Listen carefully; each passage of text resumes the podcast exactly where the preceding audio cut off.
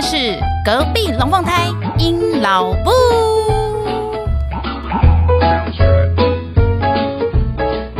Hello， 各位朋友，大家好，我是鹰老布。现在您所收听的是隔壁龙凤胎鹰老布 E P 四十六， 首发短炮型暑假，鹰老布这样做。相信呢，大家听到这一集的时候，呃，快的人应该就是开学的前几开学日的前几个小时。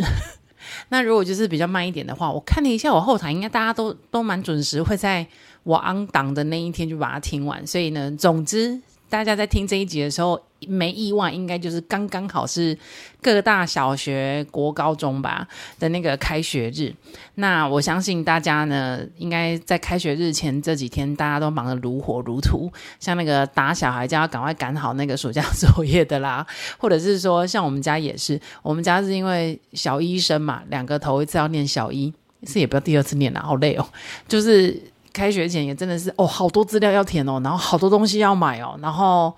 一塌就是一团乱啦，反正就是搞得很忙很忙就对了。那至于什么开学这些东西什么准备之类的呢，我也是把它纳入在就是今天会聊的这一集要聊的这样子。那因为我们家两个小朋友吼，就是这一个暑假刚好就是他们从幼稚园大班毕业，然后要进入小学阶段的第一个算暑假，因为他们念私立的幼幼稚园，所以其实是没有暑假的。那因此这算是他们人生第一次的暑假，那不过也短短的，原因是因为他们的幼稚园其实还蛮认真，因为毕竟月费都收了嘛，所以就是七月份呢，他完完整整的把它把它上完，把它教完，所以呢，就是到了七月的最底的那一天才开始放假，所以他们的暑假算下来就是八月份整个月，然后一直到八月三十号是开学日。那当初呢，我们就在想说，哇，那他这个第一次的暑假到底应该怎么处理呢？其实我也有就是看了一些妈妈社团，有一些妈妈会有一些意见这样子，不过基本上就是分看起来啦，可能大家人设的关系，就有一部分的妈妈会觉得，哎呀，难得就是没有暑假作业的暑假，那就让孩子们开心无敌的玩吧这样子。那另外一派的呢，就是像我们这种要衔接小学的，他就会觉得说啊，很怕他呃可能注音符号不会啦，所以可能就安排他去上一些正音班等等。那至于我是怎么个安排呢，诶，就这一集再跟大家分享一下。好的，那我呃，其实我们家就是变成八月份，总共把它切分下来就是四个礼拜这样子，完整的四个礼拜。所以呢，我就预计第一个礼拜呢，他我大概是在五六月份的时候，就想说不然让他们去参加一下夏令营好了。可是其实我自己的人生过程，我没参加过什么夏令营，欸，就我对吧？那个算是夏令营，反正就是这一种，就是很很。很确切他说出来他的名字叫夏令营的，我小时候其实是没有参加过的。那我的以前听过的，我不知道大家听到大家会不会觉得笑出来。我以前有听过那个我的同学是去参被被迫去参加那个什么佛学营，然后就真的要去那个寺庙还是佛寺里面，反正就是住他个一个礼拜。然后我记得每天早上好像听说就是五点就要起床，然后就是全程吃素，然后每天就是打坐啊、写佛经啊之类的，蛮多的。蛮多的同学那时候被叫去参加这种佛学营，呃，有一部分原因是因为他们家的宗教关系，另外一部分是我有朋友他是因为他就是不乖，然后所以他爸妈觉得送他去那边可以修身养性。我不知道现在还有没有这种佛学营，不过这一次我真的是时间蛮紧迫的，所以其实我没有去找这一方面的就是营队。然后嗯，我是因为在大概四呃五五六月份那时候，就想说天哪，对吼，有暑假哎，那不然呃让他们报名一些营队好了。所以我真的是网络上就是非常阿怂的就打入了夏令营，什么二零二三暑期这种字眼，然后重点是要打入那个呃年纪，因为我发现蛮多夏令营其实它年龄层都开给比较大的，我我认为好玩啦，可是我们家小孩还不能参加，所以那时候我就选。选定了一个就是呃它一个它是一个它是一家公司，应该这么讲，就是一个专门在办营队啊暑期课程的 的, 的一个团队，然后它就是有开开了一些课程，然后是夏令营，它是以每一个礼拜当成一个周期来上的。那所以呢，我们的第一个礼拜就让他们去参加这样子的的夏令营。那他课程蛮多的，我就把小孩叫过来说：“哎，你看一下那个图片，他有那个什么调香夏令营，然后有牙医夏令营、小小车神夏令营，然后呃还有昆虫啊跟动物的这样子，还有兽医、牙医等等。”然后我的小孩看完之后呢，就发现哎，他们两个想跟我讲说，他们想要去上那个恐龙探索夏令营，然后我就想说哦好啊 OK 啊。然后至于这个恐龙探索夏令营，我只有自己有先研究了一下他的那个课程内容，哎，其实我觉得还蛮出乎我意料之外的，就是还蛮蛮丰富的，连我自己都有点想要上。比如说齁，他就会教你一些我们听起来觉得应该是恐龙，但实际上它并不是恐龙的，就是像翼龙，翼龙跟恐龙其实算是近亲，但是近其实它并不算在恐龙的范围之内。然后还有像鱼龙啊、蛇颈龙、苍龙这一类的，其实它们也不是恐龙，原因是因为呢，它们属于什么鳍龙类啊、鱼龙类啊，然后鳞龙类，但是目前为止其实还没有找到可以在海里面生存的恐龙。那比较出乎我意料之外就是鸟类，其实目前的鸟类其实是跟恐龙最接近的动物，欸，我觉得哇塞这太酷炫了。然后他还会教一些，就是比如说诶，我们都有看过那个侏罗纪公园嘛，然后就是里面的恐龙，呃、然后一叫啊，然后就什么地动山摇啊，然后砰砰砰他人就出来干嘛的。那但是实际上恐龙的叫声到底是多大声呢？诶，他们上这些课也会教。然后还有我们以前都可能都有概略学过，就是恐龙是被陨石撞死死的，或者是因为陨石的陨石撞了地球，然后所以就是呃，就造成恐龙的毁灭。但究竟是为什么？他们其实上这个夏令营都有讲，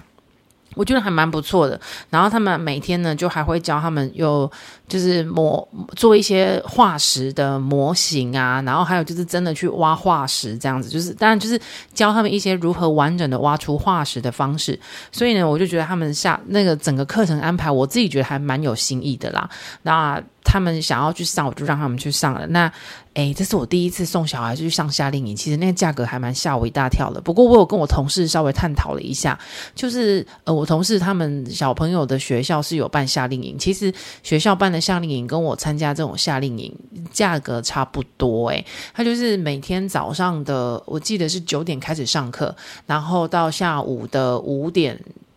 左右下课。那中间当然就是会有公餐啊，然后还有一 个, 一个小小的休息时间这样子。这样子下这样子一个礼拜五天的课程下来，我记得我付的价钱是早鸟价，早鸟价好像是九千五百块钱一个人。然后我那时候觉得超爆贵，因为我真的从来没有去上过夏令营，我也没有去研究过夏令营这件事情。然后就跟我同事聊了一下，他就说诶，其实差不多诶，一般目前那种五天类型的夏令营，这种全天型的都是大概这个价钱。然后呢，呃，再去上那个恐龙探索夏令营，除了它课程本身之外呢，我也觉得现在的那种夏令营的举办举办的团团团队真的是很专业。像比如说他们在课程里面会教到细胞这件事情，我就我的想象，我觉得还蛮难的。你要教那个大班的孩子细胞，我觉得有一点点难度。可是后来我看到他们的课程内容的时候，我吓一跳，我想说哎呀对啊，还真聪明呢。他们啊就用类似厨艺教室的方法，就比如说用果冻啊、软糖啊，然后就来模拟它的细胞质啊、细胞壁啊等等。哦，我觉得这个方法好聪明哦。所以 anyway， 总之那个礼拜我送我小第一个礼拜我送我小孩去参加这样子的恐龙夏令营，我自己是觉得说还蛮有趣啊，他们每天回来也都很开心，颠头瓜垮，就是他们有上了哪些东西，做哪些活动等等的。那唯一一个让我觉得还蛮有一点点呃，需要一点心理准备啦，没有太严重的事情，就是我自己先要心理准备，就是因为那种参加夏令营的孩子不见得是你认识，啊，废话其实都不认识。那我就有发现哦，提早啊，我们家的两只小肉鸡，因为毕竟在我们家的教育之下，呃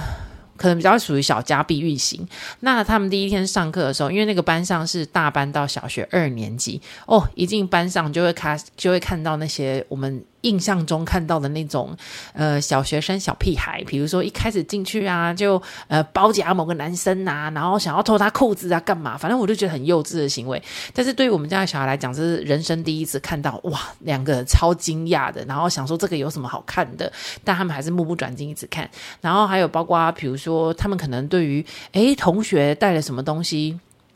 觉得很好奇，可能会盯着他看，然后那同学就会拍心情的看着他，跟他讲你看个屁啊，看看什么看，看什么看，类似这种状况。那这些行为举止其实对我们家小孩来讲就还蛮耳目一新，就是从来没有遇到过啊。那对于我这种这种比较类似呃心思没那么细腻的妈妈来讲，我就会觉得说哦也不错啊，就是给了你一个新的机会去看一看这世界上有不一样的人，所以他们会回来跟我分享说诶他们今天发生了哪些事。那我会比较好奇的不是去检讨别人的小孩，我会比较好奇的就是问我小孩说，所以那你怎么去面对这样的状况呢？就比如说我儿子啊就遇到人家跟他讲说你看什么看，你干嘛看，那我问我儿子说所以你怎么处理，我儿子就说啊，我就他讲完之后我就跑掉啦，反正他说看什么看啊，眼睛长在我身上，我想看就看啦。然后我就哦哟，这好像也是蛮一个阿 Q 哲学的，所以我只是再跟大家讲一次说哦，我觉得你这样处理很棒啊，反正呢你有些人就不喜欢他做的事情被你看，那你就选择不要去打扰人家吧，我们以后反正就看过了就算了。那至于那孩子讲那什么话，呃，我自己啊身为你的妈妈，我不太喜欢你出现这样子的言论，所以我们就不用学啊。但是如果他做的那件事情你是觉得非常有趣的，你可以回到家跟我讨论，我们可以嗯，类似看看比如说那如果是一门课我们就可以再去学学看等等之类。总之就是鼓励我的小孩跟我分享事情。那但是对于这种孩子之间的那种待人处事比较出乎我们意料之外的，我是跟他讲说没有对或错，但有些人选择用这种方式。那总之我就是觉得他们把他们提早丢出去，因为我真的觉得我们家小孩还蛮小家子气一点，就是就是小家碧玉型啦，他没见过世面这样子。我觉得出去见见世面，然后带来这些讯息回来愿意跟我分享，我都觉得很棒。好的，所以总之呢他们的第一个礼拜呢，我就是带他们去参加了恐龙夏令营这样子，还蛮不错的。那如果你问我说明年会不会再想要参加的话，其实我也会觉得 OK 耶，他其他的课程我还蛮蛮心动的，特别是昆虫跟动物类的，这个我都觉得还蛮棒的。好，那第二个礼拜呢，我就是带着我们家小朋友还有我们全家还有我弟，就是之前我有录过一集，就是我们花了大概一个礼拜多的时间去玩了东京大阪，然后最后要回到台湾的时候因为换票的关系，诶这那一集我有提过嘛 anyway 反正就是因为换票的关系，所以我们就二十四小时快闪了韩国一下，所以呢我就带我小孩出国玩了一周这样子。那这一件事情呢，其实呃，在这在录这一集的时候，我就想说，好，我还是来聊一聊这个一个观点，因为那天呢、啊，刚好我有个朋友就。就问我说哦，他觉得带小孩出去玩啊，不管是出国也好或是就是待在本地也好，他觉得找景点实在是一件很累人的事情啊，我就蛮讶异的，所以我就有跟他讨论过，然后因为我觉得我们讨论的过程内容还蛮适合拿出来跟大家分享的，所以我就觉得那就来从来就来就放在这边讲好了。首先他有困难是说他觉得找景点很累，他就问我我怎么找景点。那其实我跟我朋友有蛮大一个差别点、哦、我朋友在美国，然后呢他他就是说他每一次出去玩的时候就是一定他的小孩 他, 他的个人 特, 特质就觉得一定要找一个国家公园去这样子。那我觉得没有不好，因为我也有另外一个朋友他的确都是走国家公园挂的，特别是我好像记得美国也有一些就是集满国家公园的那种，反正就是有一些旅游导向是希望你集满全部就是美国境内的所有国家公园的那种玩法，那台湾一定也有，那只不过很可惜的是我本人啊，我个人啊没有那么爱国家公园挂的，目前为止还是。那我是属于哪一挂？我就觉得我比较肤浅，真的抱歉，我肤浅，我是比较属于那种菜奇亚在地挂的，就是我可以不用去国家公园，可是我会很喜欢去逛人家的菜奇亚、鱼市啊、传统市场啊、早市啊啊！如果这个地方没有这些东西，我连逛超市我都觉得很开心，因为我就觉得每个地方的超市的摆法，然后或者是他卖的东西特色区域，我觉得都很值得逛啦，特别是出来的话心情就不一样。那不过就是因为我们我上次跟我朋友这样聊天，所以我就觉得啊，当带小孩出去玩的时候，我觉得其实是要定定调一下这一趟出去的主题，还有就是呃定点，就是一个大方向，其实你的孩子会比较记得住。因为如果你排太多行程，每个都是重点，每个都是亮点的话，孩子其实我觉得蛮难记得住的。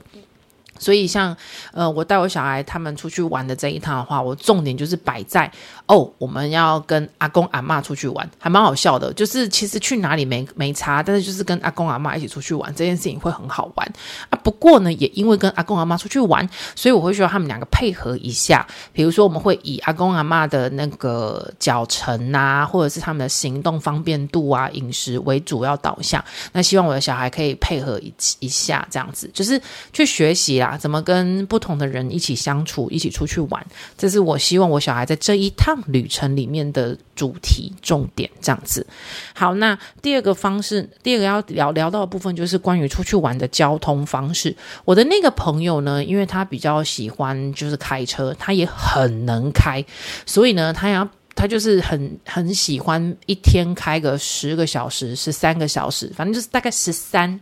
十三个小时之内的车程，他都觉得开得很愉快这样子。那反照我本人呢，我不喜欢开那么久，因为我觉得很累。所以不管我们今天到底是不是在美国，就是那种很适合开车的环境好了，我其实都锁定我一天开车，如果真的要开车的话，我一天开车不要超过三个小时，总长度啦，总长度不要超过三个小时。那个塞车另当别论哈，我说的意思是指说你在规划，就是最多今天开车大概三个小时之内的范围，我觉得就可以稍作休息了这样子。我没有要力拼一定要一天晚上到达哪里这样子。那因为我就是体力不比较不佳啦，那所以这其实还有个很大的原因是因为呃，我们家比较没有在看电视啊，或是 三 C， 就是我们家小孩没有这种习惯。那我想要让他们觉得出去玩是不一样的，所以比如说像我从台北开车回我家，就是回回回南部，回中南部的时候，其实我车上其实是有装那个车上电视的，那这样子我才可以去 control 说他们要看的是哪一部影片，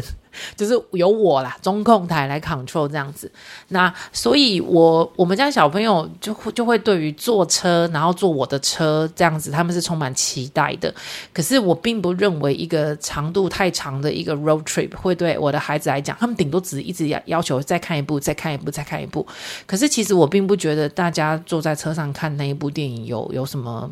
有什么乐趣，特别是拎走妈没得看啊，我是开车的人啊，我好累啊。所以呢，我自己本人是比较不喜欢那么长的 road trip， 我就会选择有 road trip 到就可以了，然后大概看个一个小时一个小时半好了，可以下去尿尿啊，休息啊，转一转别的地方等等。所以嗯，这件事情是我跟我朋友在讨论的时候，我觉得最大一个不同点，因为他也很在意说他的孩子在车上一直在看 三 C。 不过我真的就得问了，那、啊、如果你车子开那么久，你孩子他又不开车的人，那他在车上能干嘛？睡觉吗？当然就是滑手机啊，打电动啊，啊不然你被救人冲下。所以我觉得嗯，交通方式其实有时候也会去影响到嗯 三 C 的使用啦，所以我是觉得这件事情大家可以衡量一下你们家到底需需要什么东西这样子。然后再来就是呃，我的朋友就是我我最近的习惯性，应该是说我生小孩之后的习惯性，就是呃，我出去的话比较少拍照片了，还是会拍，可是因为我有发现我自己的习惯，当我的朋友们他们去呃在 F B 上面 po 出他们的游旅游过程好了，如果他们是用照片，然后一次就是丢个三四十张，诶，老实说我没什么力气把它看完，我觉得没没那么多时间。但如果我的朋友把它拍成就是小小短短的影片的话，诶，我这我倒是蛮乐意就把它看完这样子。好，那所以这是就变成换成到我自己身上的时候，我就比较习惯性就是把它做成小影片，这样做做一个记录啊。其实也因为我们家老人看影片比较比较比较看得下去吧，我觉得反正总之现在就是一个影片当道的时候嘛，对。那听 podcast 你更厉害了齁，好好，所以呢呃，我每一次旅游出来的时候，我就会做一些小影片，这样小片段。那我就有很多朋友跟我讲说，他们觉得看我的影片都觉得我出去玩很好玩但但嗯，我是觉得其实它只是个记录啦。好，那但是我觉得大家大家看我影片觉得说很开心，那我觉得没有问题，就是大家觉得很开心很好玩，这样都 OK。 那其实我觉得我的影片会呈现出很开心很好玩，其实还有个很大的重点，原因是因为不管遇到什么多鸟多烂的事情，包括我孩子可能失控啊爆哭啊，就是明明就是很鸟的事情，或是车子怎么样啊，然后中间发生了什么很逊的事情啊，去到哪里什么东西没开啊，然后去了一个我根本没有想过要去的地方等等，这一些事情在我影片里面都会变成就是很好笑很好玩。那也的确啦，我当场也都会这样想，所以我就有发现诶，对，如果比较回来我自己的话，其实我每次都保持还蛮淡定的心情，就是像我们这次去日本的时候，就是我我都已经包车了呢，然后包车的司机我都认为他应该比我们更懂才对，可是他真的把我们带去那个完全当天公休的地方，我到这到位置的时候我也是傻眼了两下，但我也觉得说啊，算了没差啦，既来之则安之啊，不亏的不亏啊，不然能够干嘛，那反正就是旁边找一找你可能想去的地方，有时候真的就是会挖到一些莫名其妙的宝，所以我觉得在旅行的过程当中保持淡定是一件非常非常重要的事情，天气啦，或者是想玩的呃设施突然间没开啦什么什么的，我觉得都有可能啦。因为像我那一天也是去 Universal 吧，反正哎不是 Universal， 我之前去去那个东京迪士尼的时候，哎也是啊，他一直那个什么机器要维修机器要维修，哦停好久哦，可是后来想想也还好，因为毕竟每一次做那个设施都是你知道短短的两三分钟或是五分钟就结束了，然后但是那一天因为机器维修的关系，哦，我就可以很认真的看它整个那个设施是怎么样的做法，有一些细节、啊、去观赏到。我觉得这其实另外一个角度来想说是，我觉得是个还不错的一个经验啦。反正保持淡定齁，大家。那最后呢，就是刚刚的那个问题三 C 的约定。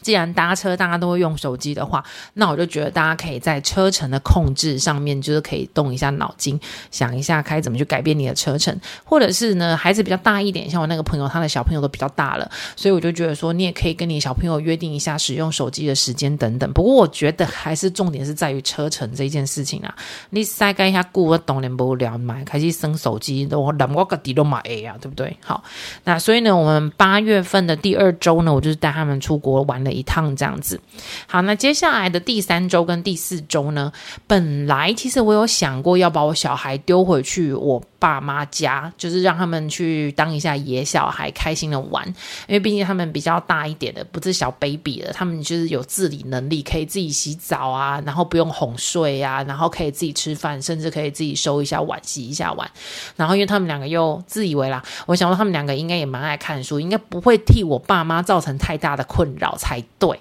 然后但是呢我就给跟给大家供大家参考一下，那时候也有这样想，不过呢因为人年纪大总是有需要回去看医生的时候，那因为我爸是一个没有办法自己去看医生的废柴，他每次去看医生就一定要我妈带着他去，欸，连他自己就是叫他去说啊，你今天只是去抽血，他都已经这辈子都已经就是明明都知道抽血的地方在哪里，但他就是没办法自己去，就是一个社恐反正就是一定要我妈带她去。那所以呢我就那两周的时候我就问我妈说哎妈、欸、那这两周你们有没有哪一些诊你必须得回或者怎么样，就发现哎、欸、还真的有哎、欸、就有一两天他们是要回诊的状态啊。那如果要回诊的话，我就跟我妈来讨论，我就说那如果把小孩丢回去的话，那你们回诊怎么办？她就听到说嗯那可能就要麻烦厝边隔壁来帮忙看顾一下孩子。哦，我就觉得啊，天哪，麻烦到那么多人，我就觉得想一想也觉得真的太烦躁了，算了算了算了。于是呢，就又有另外一个想法，保持淡定就这么一回事。好，此路不通呢，就来走另外一条路。我就想说，好吧，那我小朋友他们开学之后，反正就是下了课就是要去安亲班嘛。那他们安亲班其实也有出夏那个夏令营的课程，然后也是以一个礼拜一个礼拜计的。所以呢我就在当下呢就立刻又在呃就是在联联系的安亲班问说我现在报名的话还来不来得及这样子。那 OK 没有问题，他们就让我去上那个他们的夏令营。于是呢我就看了一下他们夏令营的课程，其实我发现现在大家夏令营的课程应该安排的都差不多啦。他们早上八点到九点半呢，就是你可以送小孩去的时候，那他们会有一些就是其实就名字很长啦，乐乐等，但是总之来说就是你可以自由的在那边玩教具跟看书。然后九点半到十一点半这两个小时呢，他们会带他们去每个礼拜有不一样的主题，那基本上就是运动为主，就是两个这两个小时是运动的，比如说会有教教你桌球啊、跳床啊，然后 M V 舞蹈啦，然后还有一个礼拜是教那个魔术方块。然后接下来十一点半到一点呢，就是吃饭跟午休的时间。那接下来呢，下午的时段呢，就一到六点为止，他们会有两大段的课程，主要就是会那种什么自然探索课程，就是科学课，然后不然就是乐高啊，然后英文课，然后接下来还会有桌游的部分。那礼拜五的时候就会有厨艺课，所以其实排下来夯不啷当也是，我觉得还蛮琳琅满目的啦，就是还蛮蛮活跃的，所以就让我小朋友去上。那我觉得蛮意外的一件事情就是，诶，其实透过上这些课程啊，我也可以看出我小孩对哪些东西有兴趣。比如说，我就发现我小孩他们突然间爱上了魔术方块，回来之后疯狂的点头啊夸，然后还跟我说他想要上魔术方块的课，所以导致我现在为止就是在现在在录 podcast 的当下，其实前就是前面几秒我还在搜寻那个魔术方块的课程。哎，总之呢，反正我觉得这样也很好啦，至少因为我本人不会玩魔术方块，但是他们既然就是上了这样子的课，对魔术方块很有兴趣，我觉得也很棒，很好，发就是发挥了他们一个探索潜能这样子。那丢他们去安亲班这件事情上夏令营，我也觉得还不错的。另外一个原因是因为他们开学之后就要去了嘛，那其实他们之前也没有什么机会去熟悉环境，所以刚好这两个礼拜让他们去熟悉环境，然后我们也抱持着说不定你会遇到你未来的同学或者是学长姐等等，早一点你知道进入那种小学社会化流过程，我觉得也是蛮必须的，蛮蛮可以的这样子。那在他们这些课程里面呢，我觉得嗯安亲班里面的话呢，跟之前刚刚讲的那个恐龙探索课还是会有专业度上面的差别。不过因为安亲班他们比较大的一个责任就是要保护，其实他们就是延续他们平常的那个脱音政策吧，我觉得。但不过呢，再跟大家分享几个，我身为真咖郎，然后头一次就是送小孩在台北念书的那种想法。就是那时候啊，要去那个夏令营的时候，然后他当然会写一个就是呃要准备来的东西这样子，我就发现哇塞，不愧是台北市，因为呢他就会有一点特别吸我眼睛的，叫做要帮小孩准备一张悠游卡。就是因为他们会带他们，比如说要去上跳床课的时候，可能就是去外面的某一家体适能中心或者是呃运动中心去上课，所以中间这个交通的，诶，就是老师带队的，带着他们可能坐捷运或者带队坐教，就是一起坐公车过去。我觉得这超酷炫嘞、欸，对我来讲啦，因为毕竟一个整卡郎，我们真的是没有这种这种待遇，所以我第一次看到说，哇塞，小孩要带那个悠游卡。去去上安亲班，我觉得屌啊，很厉害。好，所以呢，他们这两个礼拜呢，就是在安亲班里面过。那我就觉得他们上的也还蛮开心的啦。那其实像呃最后的这两天要到开学前呢，安亲班也是要准备大扫除嘛，要迎接开学。那呃，我看了一下夏令营，也没有什么人在开在最紧绷的后面这两天这样子。不过在这边我先稍微卡一下，其实我有发现这个暑假呢，我也有蛮多我自己的朋友，他们是带着小孩去海外参加夏令营的。那我其实是有点扼腕，想说哎呀天哪，对吼，哎呀我今年没想到。不过我稍微看了一下，呃，也还好啦，反正就是之后我应该会再往这边有做一些就是研究跟课程的那个，就是做一些课程研究课程的研究这样。因为其实把小孩送去海外参加夏令营，我以前在美国念书的时候就有看到别人的孩子送来参加夏令营过，那我也觉得很不错。反正诶，这可能会是未来下一次我们可以来探讨，如果你有兴趣的话可以留言给我，让我知道不是只有我一个人对这议题有兴趣，不然我就孤单。好，那反正提回来，最后的这两天要到开学之前呢，当然就是要进入那个就学的准备嘛。诶，我发现啊，小学一年级杂事怎么这么多啊？我昨天我才跟不进宫长子讨论而已，想说诶、啊、我以为我以为就是就是去上学啦啊，顶多就是买买制服啊，然后课本拿一拿，然后包书套，不是吗？我以前小时候最开心的就是拿新课本然后包书套啊，不嘞。后来发现哇塞不太一样欸，那个日新月异，现在的那种入学的那个整个手册不是整个程序真的是超乎我想象之外。因为第一个我就发现啊，开学花了好多钱哦，就是那个钱有点超乎我想象。像他们要念的学校其实已经有制服，然后也有运动服，然后学校其实已经算蛮蛮平民化的，他们就觉得说制服其实看你要不要买，反正全校要求就是运动服就可以了，所以呢就是一个礼拜五天就只有一天便服，其他都是穿运动服来。好，所以变成运动服要买两套啊，不然怎么洗呢？对，好，然后接下来呢，开学用品哦，老师们好厉害哦，就是导师都会夯不啷当开好长的一张表格出来，然后我印象好深刻，那一天呢，就是我就拿印出那一张那个开学用品的表格，然后去书局，然后就蹲在那边。哦天哪，我蹲在那边四十分钟才把所有东西买齐耶，太困难了吧，现在的东西怎么会带那么多？而且我有个问题想要问大家，就是如果我们家是你们家也是今年要上小学的，或者是刚上小学一两年的，我想问一下，为什么开学用品里面老师交代要买那个白板板擦？为什么？诶，我不太懂诶，这个东西要干嘛？然后另外一个我也不懂的东西，虽然我有，就是那个彩虹笔，也就是那个笔芯啊，是一节一节，然后是各种颜色，然后你知道吗，就是往往下一拔起来，然后就可以再插到上面去，它就可以换颜色，那种叫彩虹笔。老师也要求要放这个、欸、这个不是在玩的吗？因为然后如果你的答案是说啊，他可能上美劳课要用，没有啊，美劳课也是另外一大堆耶。诶，美劳课我也是买了一个收纳盒，然后里面要放什么粉蜡笔，然后又要放色铅笔，然后还要再一盒彩色笔。啊，是真的这么微吗？就是已经有这么多的彩色的笔了，然后还要再放一支彩虹笔在笔袋里面。然后我真的是最匪夷所思就是白板擦的部分，我不懂诶，白板擦要干嘛？好好难理解哦。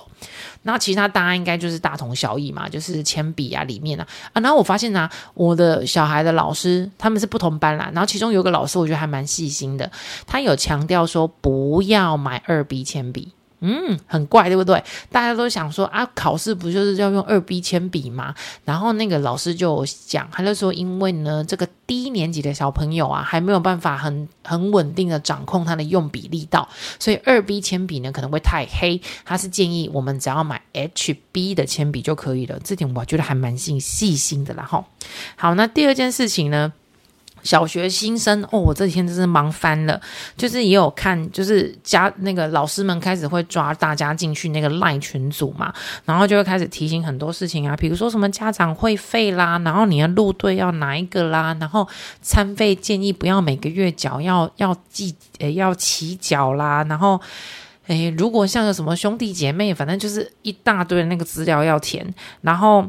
有，还有接下来就是呃，关于那个我上次带他们去书局的时候，我就有发现，哎，书局就会写评量讲义自修，现在提早买早鸟价可以打不了什么七五折之类。所以呢，身为这种菜教老母哈，对，也身为虎妈代表，反正我已经很久没有买这种东西了，所以呢，一时兴起呢，我就跟他说，哦，我有有，我知道我的学校。几年级，然后什么科目是用哪一个出版社的，然后于是呢我就当场下订单，然后我就把想说那就全买吧，买来看看这样子。结果后来我被安亲班的老师讲说，妈妈你太可怕了，那写不完了，他们才小一，你知道他们你知道他们做到什么程度哦？我才知道我做一件疯狂的事情，所以在听的 podcast 的你齁，不要跟我做一样的事情，但我已经来不及，我已经买了，反正就是我已经把所有的讲义评量然后什么自修我全部都买过一轮，市面上有的我全部都买了这样。然后安亲班老师才跟我讲说，其实他们都有自己到考前的时候还会再出。好，我想哈天哪，我Anyway, 算了，我就当做我的小孩要死命的做练习好了，这件事情就不嗯，就就就先这样吧。这学第一个学期就先那个白吃白吃的过这样好了。然后再来呢，还有人会开始探究什么学艺呃学艺班啊，然后课后照顾班啊，然后。最让我 confused 的有两点。第一个就是我之前有在那个 F B 上面提问提过，就是大家对于书包这件事情有没有研究，有没有建议。那另这一件事情还蛮多人给我就是品牌上面的一些建议这样子。我跟你讲，今天我的我的我我的同事才问我这件事情，他就说啊，不是就要买日本书包。我就跟他看了他一眼，我跟他讲说，我跟你讲，但是我们这个年代的想法，觉得日本书包很 chill 很厉害很轻什么的。我说没有，你知道吗？他们连那个开学用品里面都有指明书包这一项，不是指明品牌啦，他们就会写你要符合以下几个东西。第一个，它的重量不可以超过孩子体重的百分之多少，然后又一定要求要有前扣，不能够只有背不能只有背，然后他背起来的时候呢，那个书那个背包的那个背部一定要跟孩子的背部是贴合的，不可以有空隙。反正就是要求东要求西的，我觉得。然后又不准用滚轮的，不可以用滚在地上行李箱式的，反正好多规矩。总之呢，没有人再提日本书包了，好好不好？已经已经不夯了，这年头日本书包什么东西啊，大家已经不提了，好不好？那另外一件事情呢，大家会挑挑呃，就是挑出来讨论很多很多，就是关于定位手表、儿童智能手表可不可以用，哪一排比较好？哦，这个真的是大家可以再开两集讲，但我这集就不先讲了。反正总之我们家也是在定位手表这一件事情上面呢，花了很多心思在看到底要不要。然后还有学校其实也有规定，还有自己的老师也有他的规定，安亲班也有他的规定。那总之呢，反正这几天真是忙头忙得焦头烂额，就是在负责这几件事情这样子啦。另外还有就是老师还会问你他需不需要联络你啊，然后了解一下小朋友的状况等等。总之很可怕，我觉得八月份的前面几个礼拜参加什么夏令营跟出国去玩，通通都叫小 case。 这种准备小一新生的这件事情才是让我整个毛骨悚然的部分。这跟中原普渡一样啊，好不好？真的是可怕死了，心理压力爆大的。那呃，如果在听 podcast 你呢，你们家的小朋友已经过了小初一要呃小学一年级要进学校这一段艰苦的那种备战过程的话呢，恭喜你。嘿啊，如果你的小朋友跟我一样呢，就是今年要要当小一新新生的话呢，那彼此加油勉励一下，过了过了过了。反正今天送他们去学校之后呢，接下来就是对对对啦，希望老师不要打电话来，好可怕哦，压力有够大的。好啦，那今天呢就非常感谢大家可以听 podcast 听到这边为止咯。那就跟大家分享了一下我们家小朋友这非常短暂的四个礼拜的暑假我们是怎么过的，轻描淡写的聊一下关于夏令营的部分啦。那如果呢你有什么其他的想法，想要知道什么，或是你对于我刚刚讲的那个国外夏令营很有兴趣的话，不要忘记在下面跟我讲说我有对那个对那个题目有兴趣，请多讲一点点。对，说不定我下次就会组团带大家去。好好好啦，那如果你有各种不一样的意见啊或者想法呢，欢迎到 F B 还有 I G 寻找隔壁的摩特营老木，把你的想法跟意见留给我。然后不要忘记哦，要把我的 podcast 推广给你的亲朋好友，大家小就来听。 好, 好啦，在这边呢我们就要今天告一段落咯。那我们下礼拜见咯， Goodbye Sayonara， 开学快乐，中原普渡拜好，再见。